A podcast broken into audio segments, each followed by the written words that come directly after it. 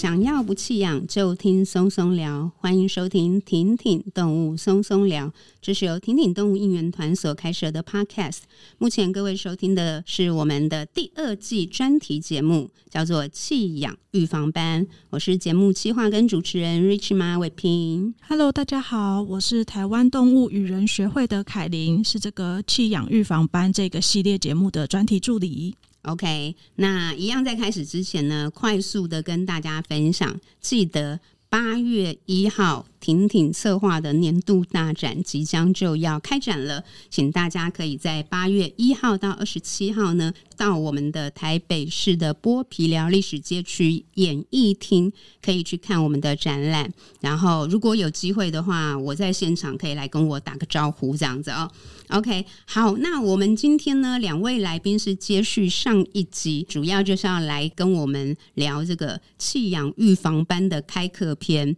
那两位。呃，今天来跟大家继续聊天的呢，是野麻雀工作室的启周庄启周。嗨，大家好，我是启周。以及台湾动物园暨水族馆协会的建成黄建成。Hello，大家好，我是建成。好，建成，您在台湾动物园暨水族馆协会现在在这边服务，对吗？对，没错。可以聊一下这个单位吗？好，哎、欸，这个单位其实大家应该会蛮陌生的。我说一般民众可能会蛮陌生的。台湾动物园暨水族馆协会，然后呃，简称 TAZA，T A Z A，TAZA 这样。对，那这个协会其实成立很久了，民国八十三年就成立了，然后。呃，它的宗旨是在联系全台湾的各个公私立动物园啊，呃，水族馆，然后有展演动物的休闲农场，就是呃成员之间的感情交流这样。那它是一个提供一个平台，然后它就会透过一些动物交换啊、课程啊，或者训练等等的方式来一起让所有的这些呃民众广义的动物园，就是这些大大小小单位来一起。提升就有一点共存共荣这种感觉了，对。那协会呢，这从从去年开始就是接了农委会畜牧处的计划，这个计划是动物展演业管理精进计划。对，那呃，我们的目目标就是呃，针对全台湾的大大小小刚提到这些单位，然后我们去会去做一些辅导的工作。然后也举办很多很多的课程，不管是经理人或者是第一线照养人员的课程，这样。那另外我自己负责的是，呃，就是所有有关展演动物，只要跟展演动物有关的野野生动物进口的这个审查工作，这样。对，所以我自己这从去年开始也接触到蛮多帮忙呃农委会呃畜牧处做审查的工作，所以也大概会接触到一些野生动物进口的事情。了解，对，那其中你也可以跟大家就是分享一下，就是你自己的期待是什么？你你觉得就是在特殊宠物上面，呃，应该要怎么样发展？就我自己的期待，因为上上一集我有讲到我，我我大概是怎么样开始接触特殊宠物的。那其实这这不知道我们应该有二十年来的时间，就是其实一直都在观看这个市场的变化，那也一直在观看，呃，就是饲主跟这些动物的关系的变化。其实。其实我会比较乐观，因为看得出来差很多，就是现在比以前进步太多了。只是说，因为呃，现在不管是呃饲养饲养特殊宠物的人多了，所以特殊宠物衍衍生的一些问题，其实也会变比较多。比如说，不管是外来种弃养的问题，或者是它背后一些走私贸易的问题，甚至动物福利的问题，都会变多。对，所以我自己也会一直很担心说，虽然说养的人变多了，虽然说这个社群好像有比较进步了。可是因为技术变大了，所以问题可能产生问题的人也变多了，对，所以透过这一系列的，就参与这些特殊宠物的这些啊，不管是经营管理的这些计划，跟一些反正提供一些意见，我一直希望说，呃，我们做特殊宠物的呃这些事主，大家可以再做一个升华、升级的一个动作。那我们可以呃各个不同类群的事主，大家可以找到一个。一个交流的方式吧，就是我我觉得这件事情要谈，就是因为事主之间有交流，然后这个社群之间有在交流，其实就会往好的地方走。所以如果这些东西交流的越来越多，然后这个议题越来越被社会看见，大家可能才会有更多的资源来把动物养得好。对，那特殊宠物才才可以真的过到比较好的一个生活。没错，没错，我我。呃，快速再插话一下，因为就是回应一下建成的单位，因为是那个动物动物园相关，就是如果大家对动物园这个议题有关，因为也许你是新的听众，然后可能觉得说，哎、欸，听听动物松松聊，但是你一听到动物园就生气，因为很爱动物的人 有时候很容易落入听到动物园就生气这样子。大家先不要气，去听第三集跟第四集，我们其实就有探讨动物园存在，它确实。是需要很多的进步，就跟我们现在其实个人饲养宠物，就跟一个单位饲养动物，其实都是需要一直进步的。那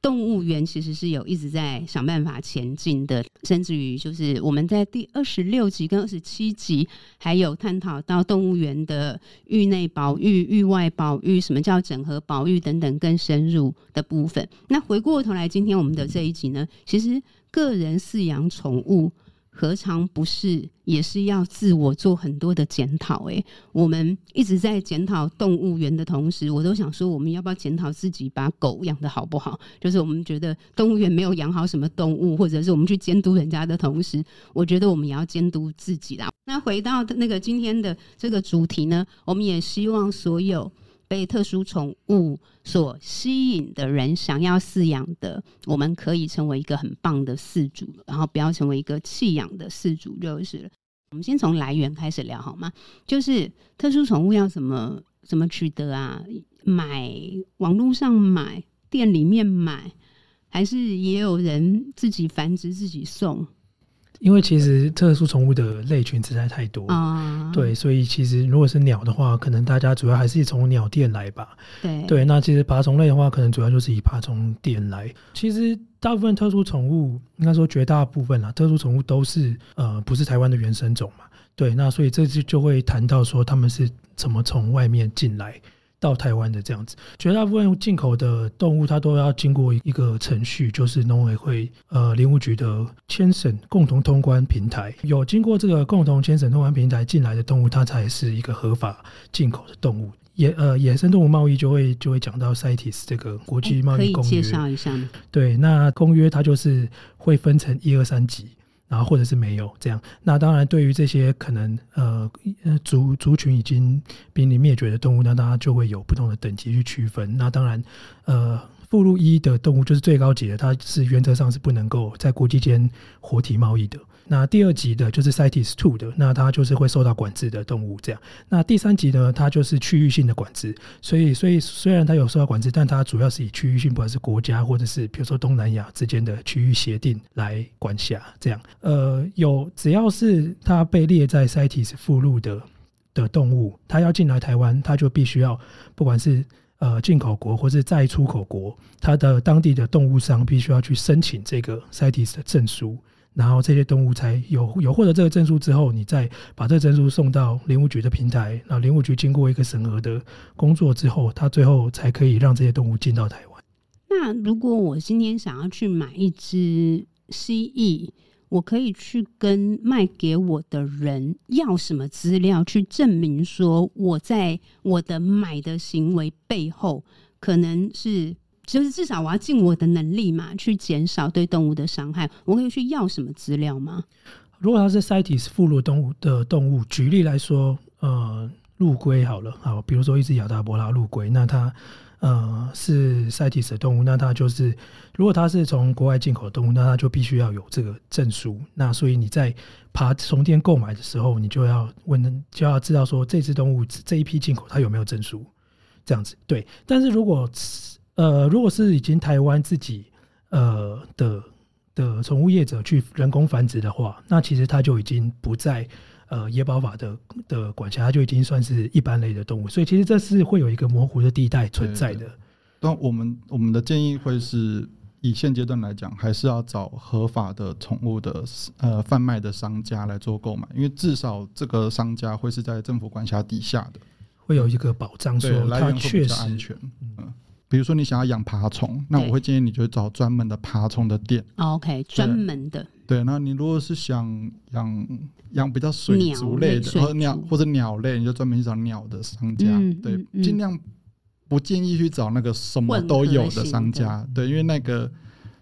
不管它，因为它动物很多，它在管理上一定会比较辛苦一点，会比较复杂一些。对对，那它后续能够给予你自主上的协助，相对可能都会比较缺乏。对，所以我们会建议找一些专业的店家购买。了解，建成这边有要补充的吗？没有，同上。我自己其实蛮想要问问看，建成刚刚有提到的那个、嗯、呃一个平台，呃，可以再跟我们说一下吗？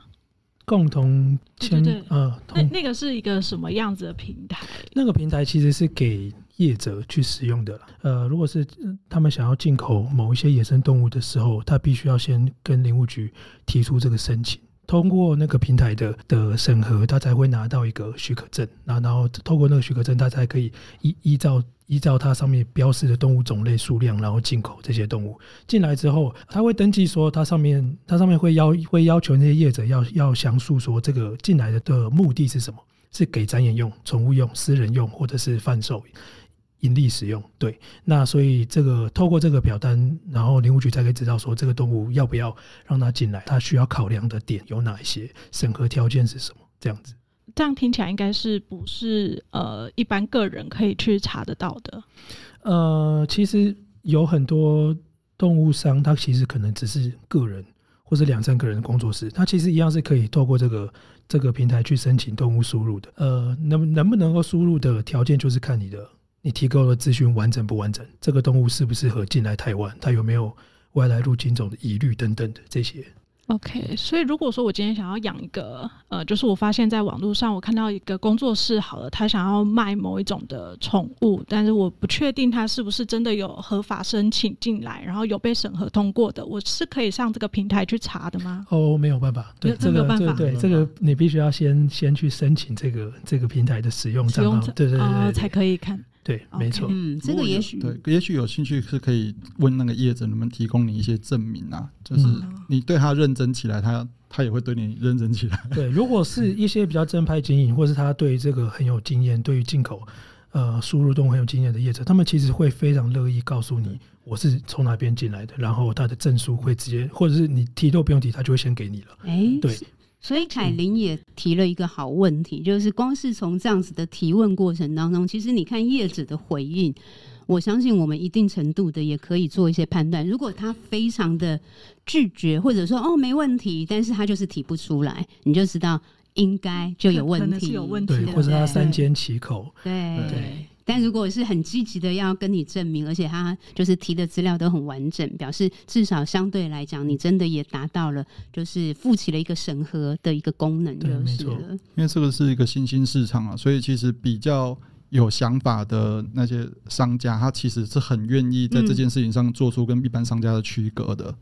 所以是可以尽量问他没有问题。对，而且其实我们这样的消费者，如果说就是应该说想要购买特殊宠物的，如果我们都这样做，其实我们就会养出好的业者，我们会让这个市场良币驱逐劣币嘛。对，就透过市场的机制去由由消费者去筛选好的的繁殖业者或是进口业者。我觉得先有先有好的消费者，其实会有更好的业者啦，对，对，对，对不对？对，OK。就我们自己。我自己接触业者的经验，会觉得他们其实也很想知道消费者到底需要的是什么，那他自己到底可以提供什么服务？因为他们现阶段其实大家很多，尤其是那种传统的水水族业者出来的，他们其实很想要做一些转型，想要做一些更好的一些服务的品质，所以他们其实会很需要这方面的回馈，呃，就是不管你你是你是购买者或是你是饲主的这些方这方面的回馈。嗯，因为我之前为了做那个 promote 米克斯，总之我之前为了做活动，所以有做一些访谈。然后之前有访谈到狗狗在台湾饲养的历史，然后那时候就讲说，狗其实开始成为宠物最早繁殖，最早是军犬。所以可能是一些退休军人之类的。后来它曾经一度变成，让台湾有很兴盛的类似家庭代工那种小型家庭。所以台湾早期有一段时间，其实饲养狗狗跟繁殖狗的其实都是妇女，都是家庭主妇。养在家里，然后繁殖，然后买卖，然后才慢慢慢慢走向相对的，可能到今天相对希望可以走专业化。但是我觉得特殊宠物不用经历那个过程，不用经历那种只是为了我为了养家活口。所以我就是弄一个动物来繁殖卖，感觉就是一个一个收入的补充。我觉得台湾养狗是这样嘛，所以我们其实都是先养了才一直在学习，业者在学习，饲主也在学习。那特殊宠物走到今天，在这个年代，其实就像刚才启洲讲的，照理来讲，现在应该也会有一些业者是真心诚意的，从一开始就希望是走。好的途径就是了。伟平刚刚讲那个状态，我自己的感觉是曾经差点往那个方向去，哦，可是很快的，因为整个动保意识起来，所以这件事很快就其实就跳过去了，所以而且很快的就把这些动物视作是伴侣动物。哦，所以我我现在会觉得进步很多，然后所以特殊宠物一度也比较只是说拿来当啊、呃，就是为了经济，反正动物不会发生，有点像是我我把它扩大一点讲，特殊宠物的定义扩大一点，孔雀鱼就是啊，嗯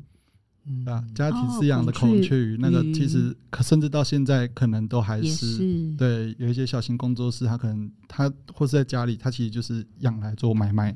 专门只是要贴贴自己的薪水这样子而已。那我就要顺着问一下，嗯、呃，在犬猫会有很多，就是它不见得是为了盈利，但它确实有很多私自繁殖，然后再送。那送之后呢，有些说是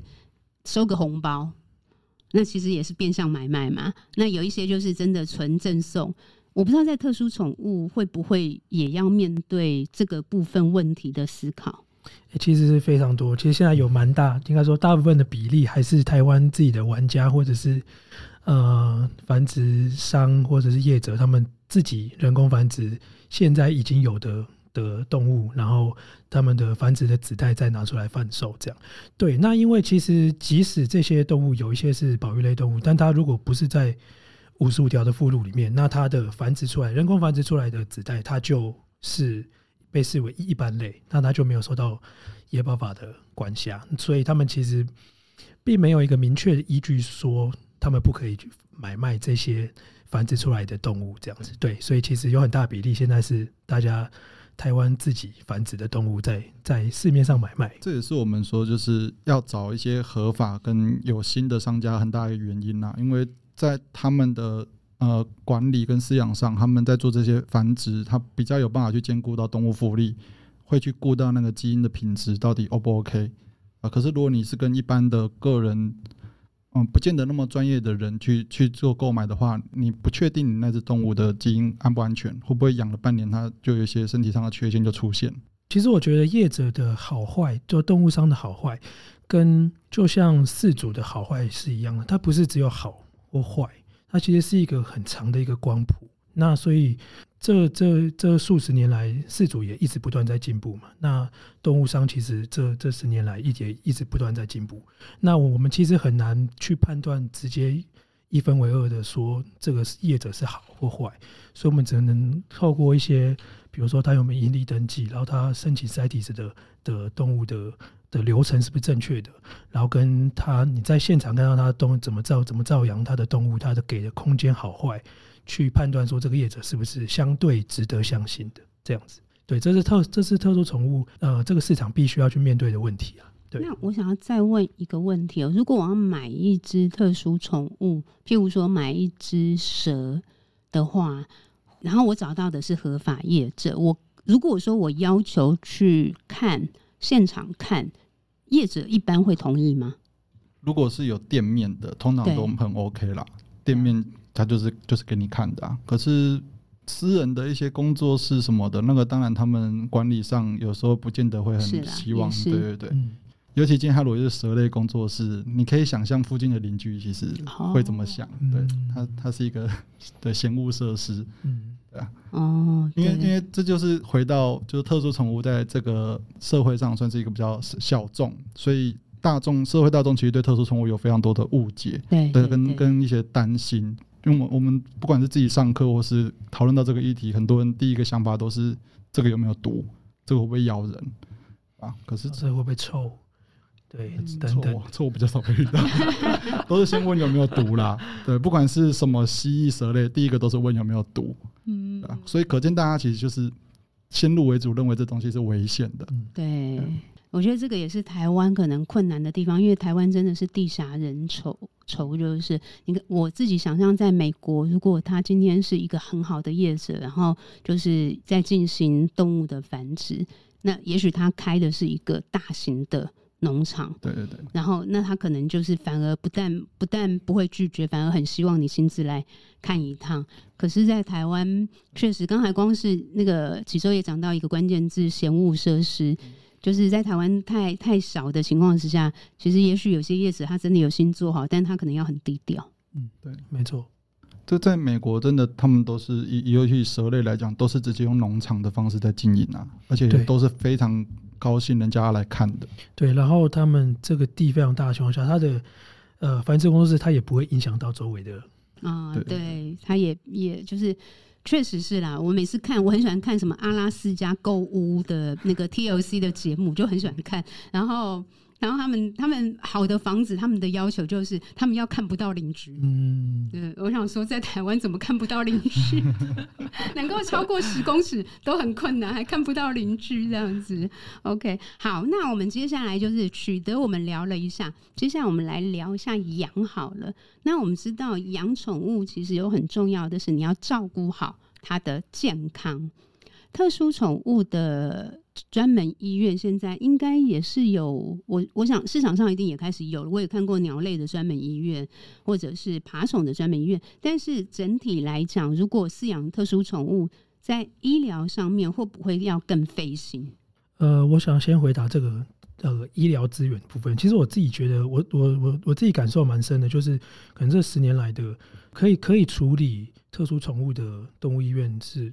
越来越多了。而且这个多的数量是非常非常明显，倍数增长，对，倍倍数增长的，对，所以我觉得这这也是一个好事，就是说大家如果养特殊宠物，你可能养狗你养不好，你可以问别人，但你如果今天养一一一种特殊的鸟，你没有人可以问，对，但是如果今天有有有这些医院可以处理它的疾病啊，或者是受伤等等的的话，我我觉得对整体的饲养会是一个很好的。对，我可以举一个例子啊，就是十几年前，比如比如说我养蜥蜴，或者我养蛇，我觉得我蛇怪怪的。十几年前的事主可能就是我上网问一下，然后底下就会有前辈教你怎么判断啊，教你自己给他什么东西啊，给他吃什么什么 舒跑啊这些的。可是你看现在的社群，你上去问这个问题，所有人都会回你说：难道我看起来像医生吗？对，都会叫你去找专门的医生处理。所以这其实就是这整个社群在进步，已经不会有人在。不太会有人在网络上教你怎么吐泡了啦。嗯，以前真的都是吐泡出来的，都是一些呃个人经验也好，或者是他想出来的一些奇思妙想也好，对吧？所以在医疗这件事情上，其实就是进步非常的多，很明显的看得出来。那宠物的医疗费用相对来说，是不是也是一个大家要注意的部分？对，这个我想讲一下。上一集我们有讲到说，特就是这种宠物之所以会吸引人，它可能。有一些优点，比如说空间需要空间比较小，然后它需要陪伴的时间比较没有那么长，等等的这些吸引人的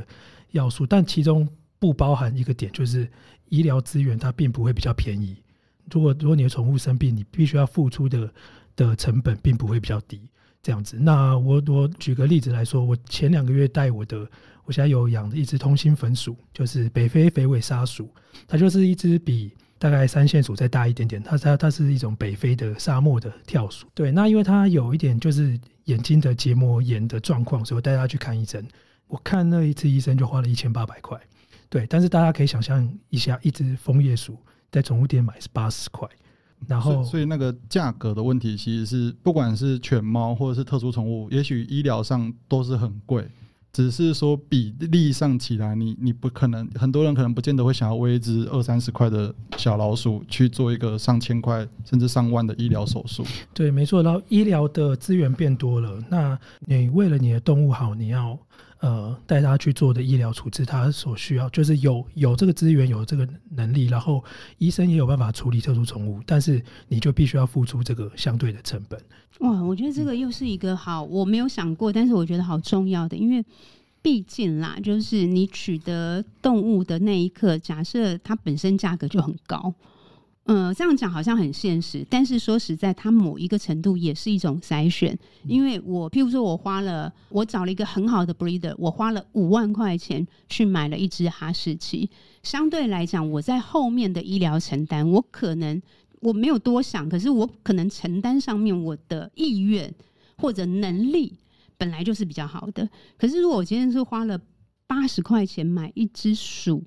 你说我要花一样的费用去达到那个五万块钱买哈士奇的医疗费用，对我我凯琳你觉得怎么样？这是一个我们没有想过的也很重要的问题。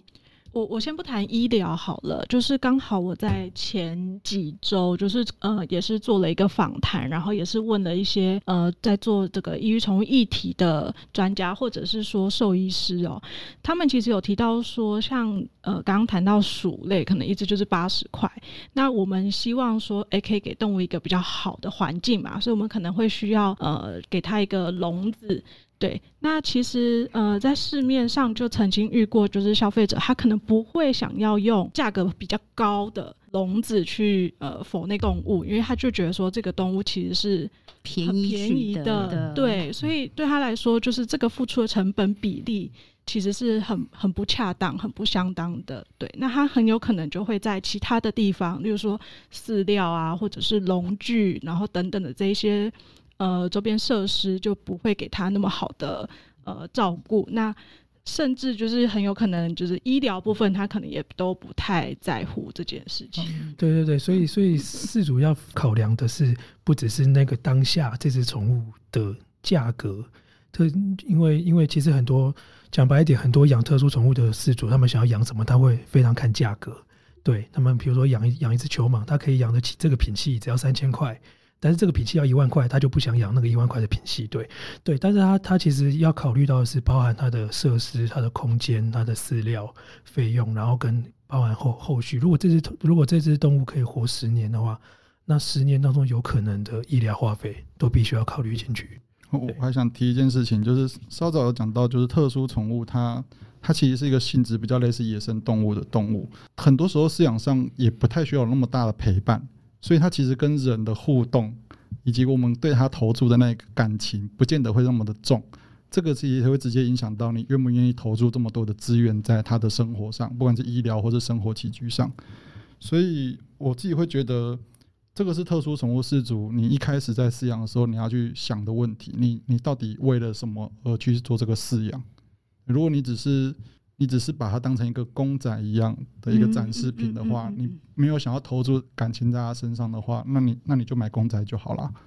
有道理。啊，而且这些动物因为它比较像野生动物，所以比较难去看出它不舒服情绪或者情绪也看不太出来。对，那不舒服也不见得看得出来。对，所以这个会是饲养特殊宠物上比比较困难的一件事情。对耶，一只蜥蜴如果不舒服。可能要到很明显，是不是才能观察得到？那那时候可能就差不多了。对，当他行为已经展现出来的时候，尤其是蜥蜴啊、龟类，嗯，当他行为已经展现出来的时候，他可能都已经到某个严重的程度了。这样子。我们以前养龟的时候，你可能每天要去做的事情是去看它的眼神，对不对？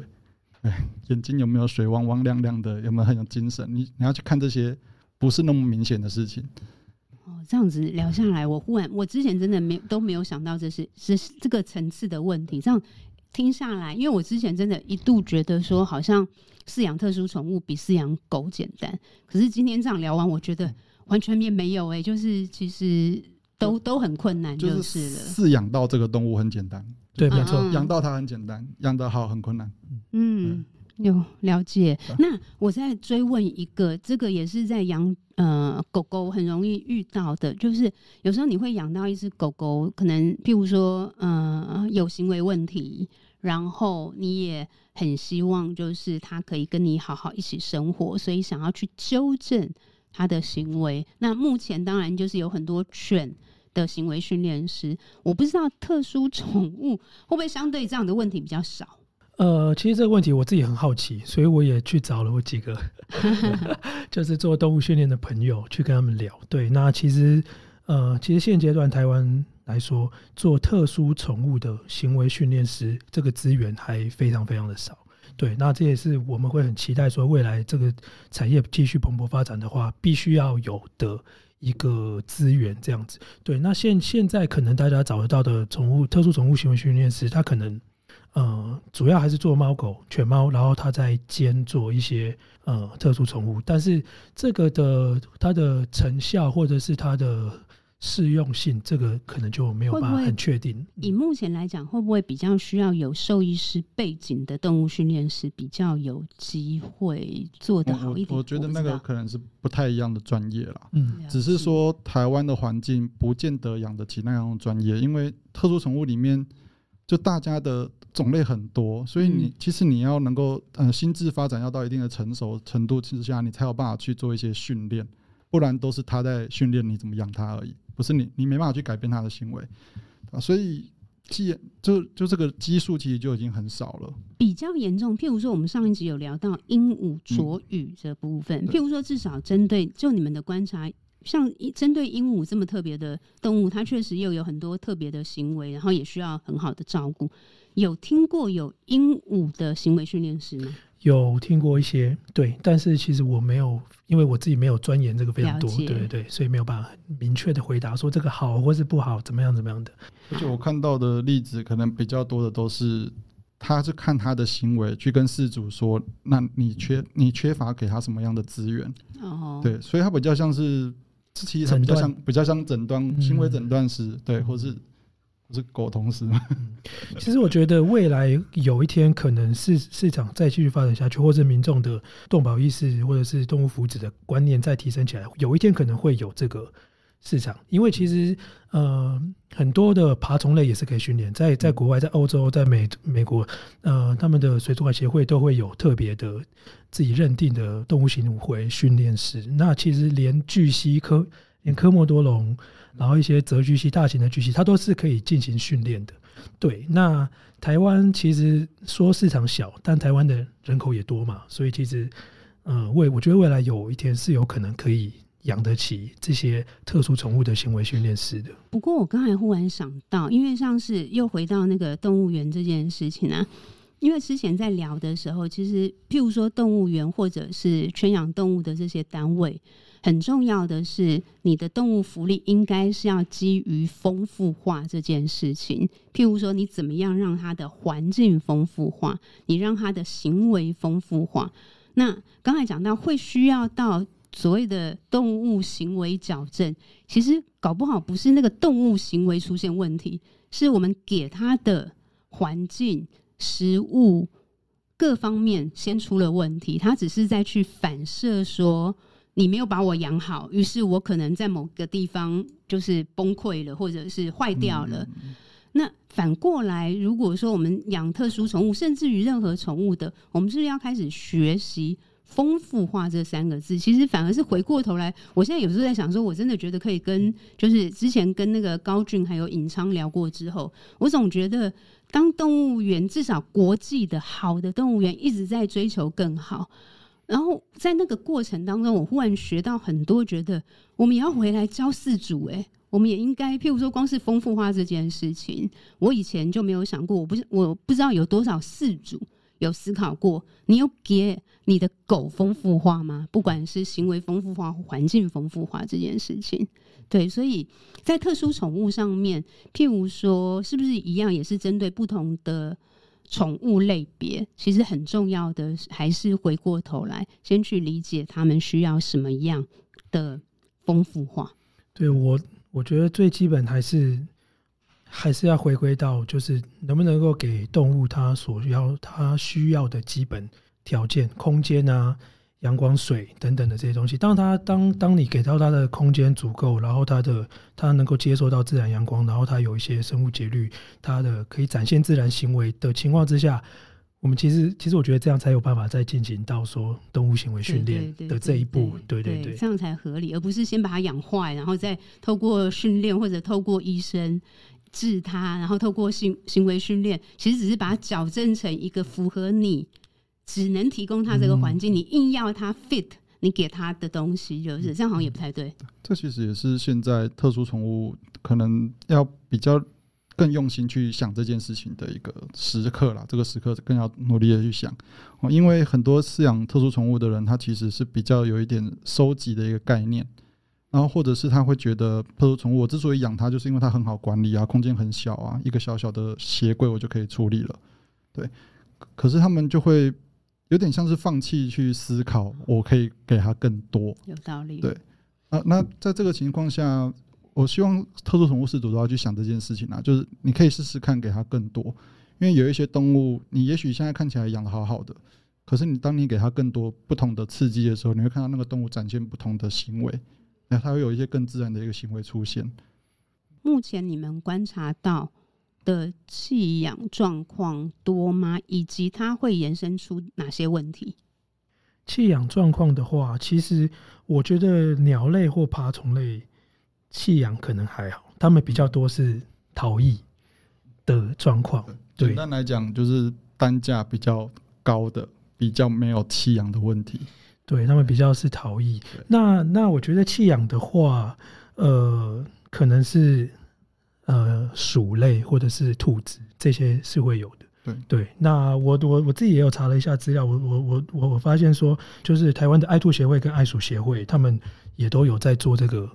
呃，收容，然后跟在在在给民众领养，对对，提供认养的的这个活动这样。然后爱兔协会每年会收容大概两百只兔子，然后爱爱鼠协会可能每年会收容到将近一千只老鼠。对，所以呃，弃养的这个问题是在，然后再加上呃啮齿类动物，它们的繁殖速度非常非常快，所以即使你今天养了两只一对老鼠或是一对兔子，你今天觉得这个饲养空间是 OK，但你一不注意。它们就会呈现一个对数型的上升，对，所以这是它们很比较容易被弃养的原因。这样子，就是因为饲主没有办法再负荷从两只变成三十只的老鼠这样子。那我还有观察到，像有一些比较容易取得的，比如说以以老鼠来讲好了，或者是一些小型的宠物蛇，就一般水族馆比较容易取得的。有一种状况是小孩子会去冲动购买，然后没有跟家里做很仔细的沟通，尤其是蛇类。蛇类一买回家，家里大人不愿意接受。对，我妈妈是不会去接受你把蛇在吃的老鼠冰到它冰食物的冰箱的。没错，哦，有道理。然后甚至有一些家长会觉得，哦，这个是吃肉的，这个是不好的动物，对，它不能够这样杀生。所以有看过几个例子，都是小朋友这样买回去之后，又被又被退回去，或者是或者就直接放在水族馆门口了，就整个盒子放在门口。对，所以实际上这种冲动型的购物的情况，在在一些特殊宠物上面也是蛮常见的。哦，那个就有可能会弃养。嗯，了解。所以就是哇，我都没有想过小朋友会冲动去买一只动物。可如果它相对它 affordable，就是他的零用钱就买得起，就更更有可能就是。对啊，对啊，对啊。哇，OK，所以真的还蛮多。也之前没有想到，这个就要回到现场的店家能不能做一个好的辅导，因为你买回去，你不是买回去放着就好，你它还有食物的问题啊，它还有蛇，你可能真的要跟家里沟通的问题啊。有些人就是怕蛇啊，啊，你要尊重各式各样不同喜好的人的的一些观点，这样子。那我想丢一个，看你们觉得听起来会合理吗？就有时候我们可能就是太想保护动物，有时候会做一些过度。像过度管制嘛？如果说我们今天像是烟酒的买卖都可以规定十八岁以上才可以买，活体动物买卖，当然这要透过立法啦。我只在想说，但是假设这样去立法或者去 push 这件事情，听起来合理吗？然后或者说是好事吗？觉得很支持啊！如果如果如果可以这样的话，绝绝对是非常好的一件事。想不到什么不好的地方。对，因为其实其实这些特殊宠物，然后尤其是爬虫类，很多是会在这些国国高中生，他们对他们会在冲动购物，对一时兴起，他们会觉得啊，这个蛇长得好酷啊，然后或者是这个这个这个鹦鹉，它会它它长得很特别，所以就冲就冲动购物。所以在那个那个阶段还没有判断能力，或者是还没有经经经济能力的时候，是蛮有可能会。做做出这些冲动购物的行为，这样子。对，这个也是我。而且实际上，如果你要执行，比如说动保法法要去规范的话，你还是必须要是十八岁以上，你才有办法去管得住他。对，不然就是变一个小漏洞在那里。对对对对，法法令本来就也要针对那个十八岁以上的行为成成年人就是了。好，就丢出来，就是给那个政府行政机关，就是听看看，就是多一个参考就是了。哎，我刚好有个问题想要请教，就是这个特殊宠物的弃养状况啊，因为我们前面有提到说，呃，特殊宠物之所以现在会大家越来越呃，就是踊跃的去养，有一部分的原因可能是因为它的这个饲养环境可能比较空间需要比较小一点，或者是说它的这个。呃，门槛可能可能就是对大家来说没有那么的高。那它的这个弃养状况多的这个原因，会不会有一个部分是因为它的弃养的成本很低？因为它需要空间很小，所以例如说我可能想要呃弃养我我我养的老鼠，那我可能就是装一个小盒子，然后就把它随便就是丢在旁边。那很有可能，例如说什么监视器也其实很难拍得到。然后呃，又或者是就是因为它那个那个体积太小了。对，所以我很好就把它呃丢在路边，或者是就是随便丢在哪一个地方这样。或者是我我换一个方式讲，就是弃养它在社会上被责怪的力道会比较小。小，我也觉得有一些特殊宠物可能是这样子。对，然后我还觉得有一个可能性是因为它，我们对特殊宠物会有一个期待，有些人饲养会有一个期待，比如说期待它需求很少，期待我每天不用花很多时间。可是现实跟他期待是不吻合的，这个状况蛮多的，或者是有些人，我听过有些人是期待这个动物带回家会乖，对，会乖乖听话，可是那个就是不可能做到的事情。所以当理想跟现实差异太大的时候，就很容易弃养。对，这个特殊宠物就是只要有人问说这只动物会乖吗？我就会想问他说，你的乖的定义是什么？可 你你你可不可以条列一下乖的定义是什么？回回那个。回他说：“你觉得自己乖吗？” 有些人会需要很多的互动，会需要像猫狗那样，狗啦比较像狗那样会听指令，对对，然后他们会希望跟这个动物有互动、有连接，然后或者是或者是他给出的情感可以获得一些回馈。是，但其实你对爬虫类。基本上是很少很少很少，嗯、对。然后或者是我自己有养一只六角恐龙，那我每天会，我每天都会跟他讲话，但我不会期待他对我有任何反应。对，我就是只是希望他长长得好好的，然后看起来健健康康的。对我来说，那就是我获得的成就感。所以就是饲主，你到底养它是为了什么？嗯嗯。很而且有一些小型的哺乳类，它可能小时候很可爱很乖，然后有一些状况就是长大一点的，它有一些危险性，也可能只是很小的危险性啊，比如说松鼠长出了爪子。会破坏家具，光是这样的原因，可能就会被丢出来了。嗯，所以真的不要建立在错误的期待值，就是就是你要做好很多的功课，然后你要想清楚你的生活跟他的生活能不能 fit，能不能结合在一起。不要说两边都活得很辛苦了。还想提一件事，就是呃，社会大众在看待特殊宠物，比如说弃养一只特殊宠物好了，可能大部分的人的观点会变成是你你在放一个外来种动物，你造成生态破坏。可是我会觉得这件事你太快了，它只是一只被主人丢弃的动物，它要宠物，对，它要变成生态破坏，那个要要一个机缘，要一定的量才会发生，所以会希望这个社会，与其你用它是一个会破坏生态的动物来看待，你要先去想说它是一只被弃养的宠物，嗯，那为什么会发生这件事情？就是这个宠物为什么会被弃养？这才是应该要去解决的问题。嗯嗯嗯，哇，这就是跟跟聊完那个开课的两集，我才发觉说，天哪，这个对特殊宠物，对我们一般没有接触的民众，我们的理解已经不只是对动物的不理解，是对整件事情都还有很多没有想过的部分。就是那两位有没有什么最后要再来跟大家最后补充一点的？我我讲一个好了，就是。呃，虽然说特殊宠物是小众，那我觉得特殊宠物某种程度上它展现的是人的多样性。特殊宠物的多样性是来自于人的多样性。那这件事情现在是因为这个比较媒体的时代，我们容易被看到这个多样性。那这个多样性能不能被尊重，就会变成是一个现在很重要的课题啊。所以，因为我自己遇到太多那种，你跟人家介绍你养了什么蛇、什么蜥蜴，所有的人第一个事情都是问你说你你干嘛养这个？对，可是他们在那个情况下，他就是没有看到人的多样性。就有些人是怕狗的，有些人是怕蛇。对，我也很多朋友是怕鱼的，对，怕蝴蝶的都有，对吧？各式各样的害怕、恐惧或者各式各样的喜爱都存在着。所以社会如果可以更去看呃平等的去看待这个多样性的话，其实对整个环境、对整个产业都是会有帮助的。嗯，很棒，建成。呃，我想要讲到是我们刚刚前面有讲到说，怎么样去筛选一个好的业者或者好的动物商这样。那其实刚刚伟平也有讲到说，就是我们饲主自己应该要提升。对，那所以我所以我我自己觉得这个整个不只是特特殊宠物啦，就是只要是宠物的的的这个呃市场，或是或者或者是这一整个事情，我们必须要。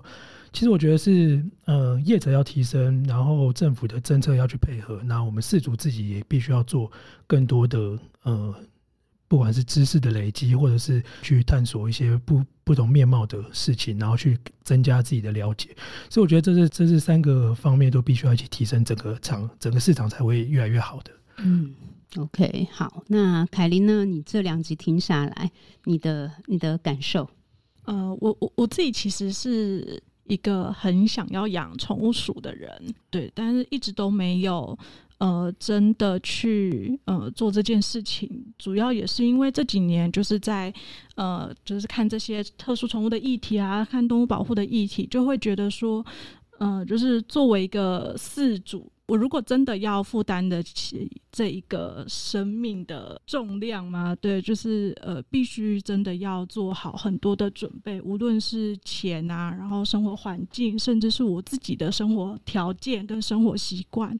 这个都是必须要呃去去做好功课的。对，所以这件事情其实一是我一直都很在意的。然后我也我自己其实也会觉得说，就是希望希望听完就是这个系列的。呃，听众也真的可以在，就是真的很很冲动的做这呃，真的去购买或者是去养这些特殊宠物之前，先想好，就是你有哪一些功课是必须要先做的。没错，对对对，OK，好哦，那我们的开课篇两集就到这边先一个结束。然后呢，如果说各位针对于这两集，有任何的问题，可以到那个挺挺动物松松聊有一个社团，可以去那边。我们每一集上架都会在那边分享。然后你有问题可以去那边就是留言，那我们会回头呢邀请就是当集的受访者，然后呃持续的请教他们，然后或者是直接把问题丢给他们，请他们到社团里面给予回复。那希望说我们。透过一个小小的 podcast 啦，就是针对台湾接下来，就是现在以及接下来我们在特殊宠物这个这个发展上面，无论如何，大家可以一起努力，让市场呃，让整体线上是可以走向好更好的方向，对动物好，也对人好的方向，这样子。好哦，那我们就这两集录到这边，谢谢大家，谢谢启修，谢谢建成，谢谢大家。